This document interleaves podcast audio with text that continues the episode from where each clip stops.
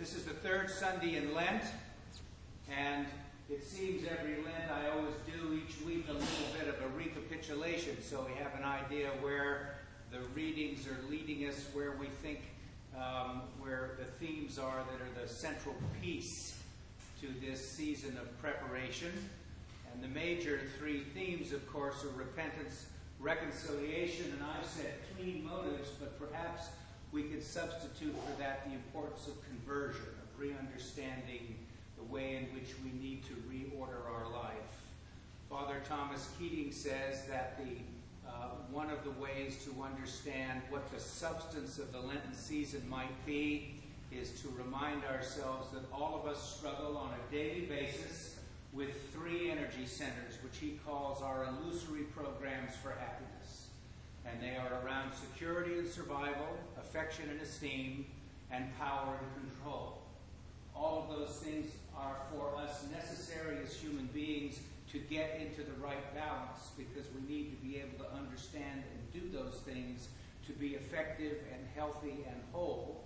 And yet all of us know when security and survival becomes out of balance or affection and esteem becomes out of balance or uh, power and control, we go off the rails fairly quickly.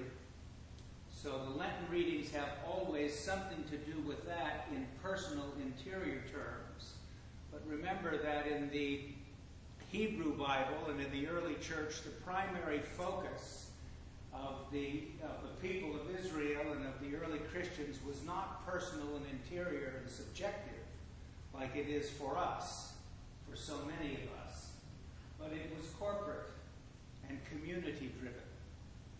And so today, the, the readings that we, we read from Exodus and from Luke, I wasn't going to preach on 1 Corinthians, and then I heard John read it so well that I thought I'd say a word about it because it does have something to do with being smug. And smugness has a lot to do with how we get ourselves uh, pulled together, dealing with that sense of self satisfaction and um, it may be unwarranted. So, a brief word about that. The story in Exodus today is an epiphany. Moses sees the bush burning and he sees that it is not burning up, but he sees the, the, the bush and out of it the voice of God comes. Uh, I hope I'm not being too facile because preachers do this kind of thing, but he says in the, in the text, I must turn aside and see this great sight. And that may have something to do with saying something is occurring here in front of me and I need to pay attention. So if Lent is about a season where we focus ourselves with some intensity on uh, understanding the ways and the means that we might redirect our lives in a more godly direction, that perhaps Moses said, this is something that I can't ignore. So it's a word to each of us, isn't it? That sometimes uh, from day to day and in circumstances that may be not particularly um, religious or spiritual, it's important for us to turn aside and see this great sight because there might be something in uh, our experience that is going to show us the presence and the power of God.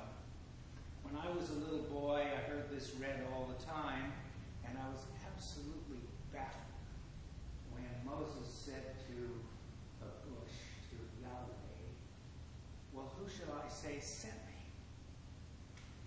And the voice says, I am sent you. What?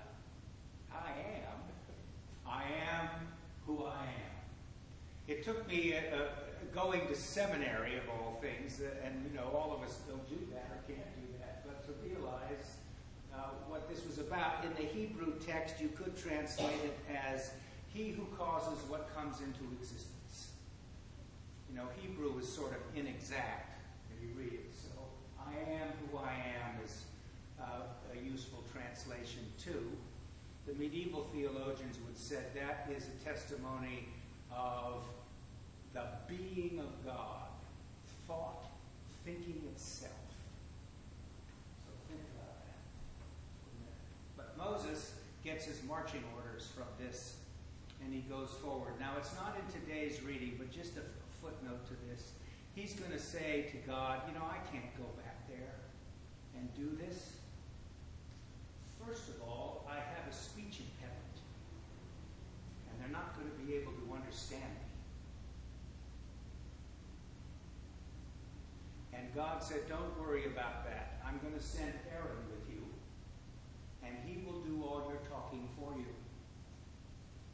So all you need to do is to uh, move forward and fulfill uh, my purposes for who you are and what you must do. So I always read that and think, you know, with all the limitations that we have, uh, God works through imperfect instruments to produce and make real his purposes for the cosmos. So each one of you counts in a very important way. Paul, I'll just say this briefly. Paul was dealing with a group in Corinth, I say practically every time I talk about 1 Corinthians, that were on the bleeding edge of the dysfunctional church movement. And one of the reasons they were was that they all thought they had got it figured out. And there were a group of people in the Corinthian congregation that we would call now maybe Gnostic Christians who believed that uh, they had already received all the promises of God and that they really didn't have to do much more and that they were completely safe and saved and that the sacramental life as they knew it then provided all on a regular basis. And Paul is saying here, it isn't a good plan for you to be too uh, smug because the people of Israel were God's chosen people. God liberated them from slavery in Egypt.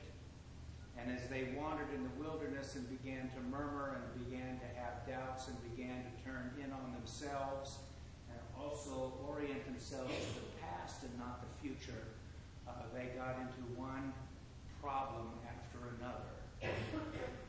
Jerry Witherspoon, a great uh, figure in the Diocese of El Camino Real. He's a member of St. Jude's Church as a military man. And one time he did a study. He would take the numbers in the Bible of the people who may have been in the Exodus and would have counted them all up and made the limitations with the kids and the all the people and the animals. How long would it take them to go from Egypt to the promised land? How long would this march take? And his best estimate was they would have been there in about three weeks. How long were they there in the wilderness? Well, the biblical story says 40 years. So don't you think that may be a metaphor for how you and I wander around in the hamster wheel? How communities get hung up on their inability to uh, have the kind of nerve and self-possession they need in order to accomplish their work. So Paul is saying, you see, it's easy to get off the rails even if you think have, you have all these assurances. So you need to be a little humble about the progress of God at work in you, the progress of your recovery, the progress of your somehow coming to healing and wholeness, which is what salvation means in the Bible.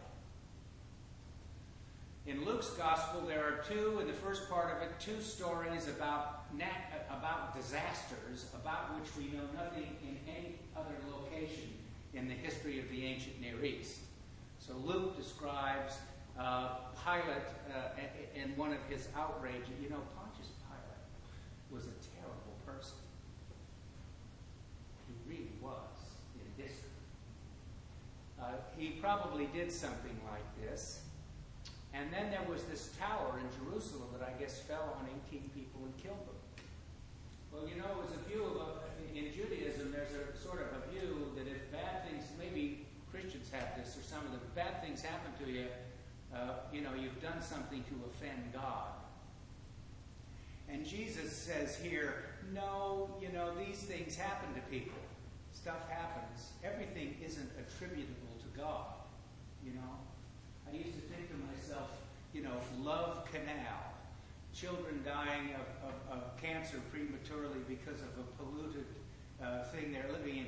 God didn't cause that. We caused that. That's who caused it.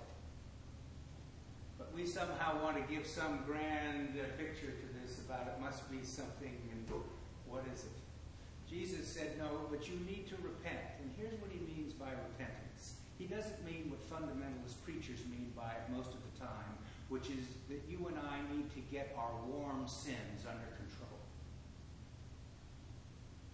Right? Repent. Stop doing all these bad things that, you know, are the things we're the most ashamed of. We used to, my teachers in seminary called them the pelvic sins. we really need to get those under control. Jesus said, is talking to a partic- particular group of people within his constituency and community. Jesus was the leader of a party in Judaism, for all intents and purposes, that we would call the Peace Party, the party of reconciliation, one of the themes of Lent. He was not a zealot. He did not believe in the violent overthrow of the Roman Empire. And he believed that we were going to move to a position of health and wholeness in human history that would be achieved by that sense of peacemaking and reconciliation. And those people within his community who believed that violence was the solution were going to suffer behind that. And think about this. If you read the Bible and you know something about the history of it, that Luke was writing about 20 years after the Romans did, in fact, burn down Jerusalem. And perhaps those people that were killed when the stuff fell on them did so when that was happening. So it's a cautionary tale about the importance of being an instrument of peace and reconciliation in the world. So this week, give thanks to God for the opportunity to look in your life and in the circumstances, or through listening to people who are sharing their practical wisdom with you, that the presence and the power of God is here in the world now. Give thanks for the opportunity to be somehow an instrument of that saving and healing power. And um, see if you can look at your life in a new way and uh, change direction. Amen.